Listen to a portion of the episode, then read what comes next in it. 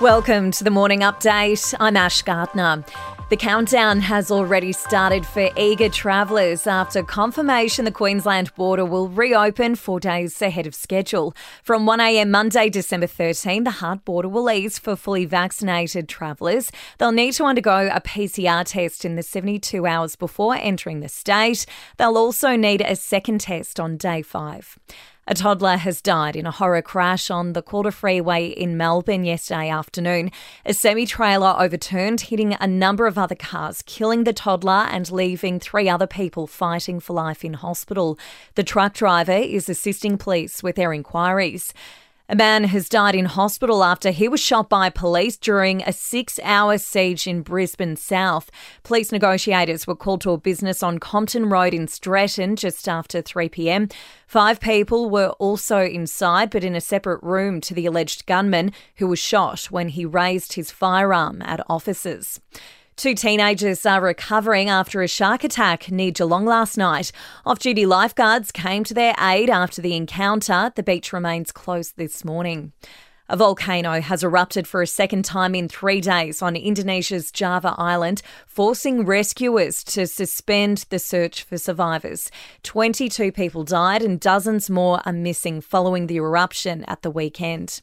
Ghislaine Maxwell's sex abuse trial continues in Manhattan. A second accuser has testified saying Maxwell groomed her for abuse by Jeffrey Epstein when she was a teenager. You can get your hands on a piece of Wikipedia history, the very first edit on the site by co founder Jimmy Wales in 2001. He typed the words, Hello World. Well, that moment has been immortalised in an NFT, which is now up for grabs at auction.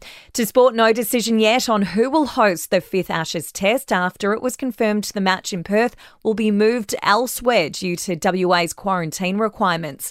Hobart is the favourite to step in as host for the clash.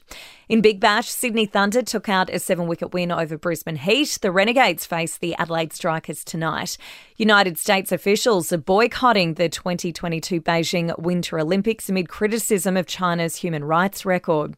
In entertainment news, Tom Holland has confirmed he's locked into play actor, dancer, and singer Fred Astaire in an upcoming Sony biopic. He says the project is still in its early stages.